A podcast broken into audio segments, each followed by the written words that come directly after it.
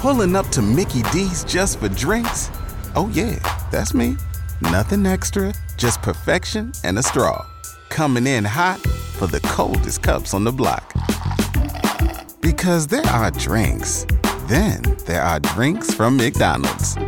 Mix things up with any size lemonade or sweet tea for $1.49. Perfect with our classic fries. Price and participation may vary, cannot be combined with any other offer. Ba da ba ba ba.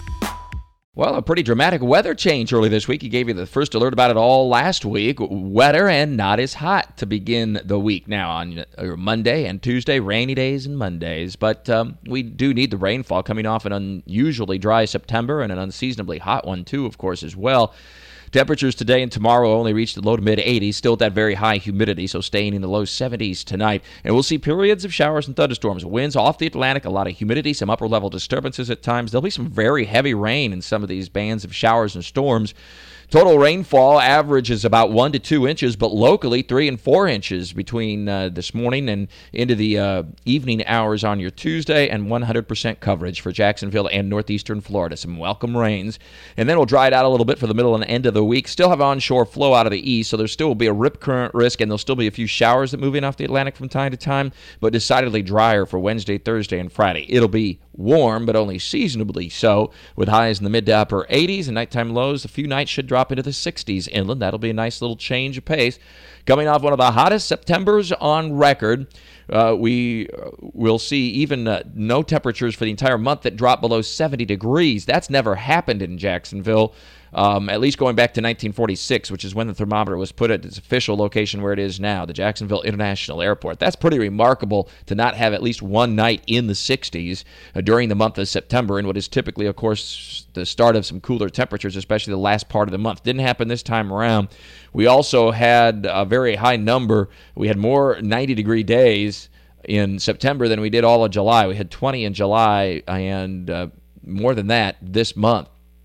And we haven't had those temperatures that have been in the 60s since about the middle of July. We had a couple nights that dropped in the 60s in July, believe it or not. So, as a measurement of summertime, September will rival any other month of this summer. And as September's go, extremely hot and also dry. About half the average rainfall across the area, in some cases, even less. But we're trying to make up for lost time now over the next couple of days as uh, we have that rain and the storms coming in off the Atlantic from time to time. As we turn the calendars to October, then our average temperatures go from a high of 84 and a low of 66 today to a high temperature of 77 and a low of 55 by Halloween. That sounds pretty good, doesn't it? We average just under four inches of rain as we usually enter a drier period. 3.93 inches is the average rainfall headed into what is usually one of the driest months of the year, November.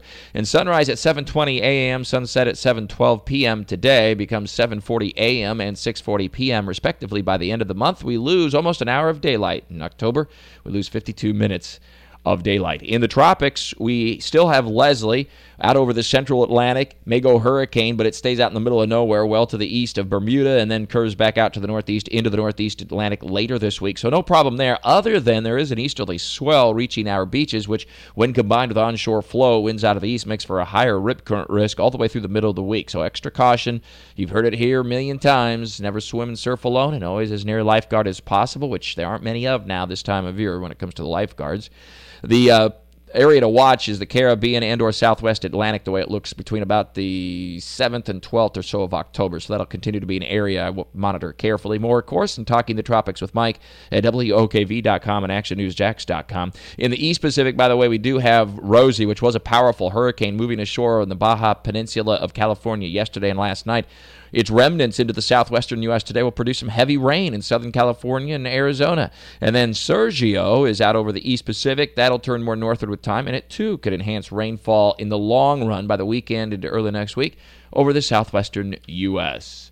Have a great and safe Monday. Keep that umbrella handy and stay dry with all your weather all the time. I'm Chief Meteorologist Mike Buresh from the CBS 47 at Fox 30 Action News Jax First Alert Weather Center for News 104.5 WOKV. If your restaurant has slow bathroom drains and grease blockages, call Superior Plumbing and Pipelining. Superior Plumbing and Pipelining's high pressure sewer jetting and camera inspection of the drains will assure your peace of mind at your restaurant. Request a free estimate at superiorplumbingjax.com.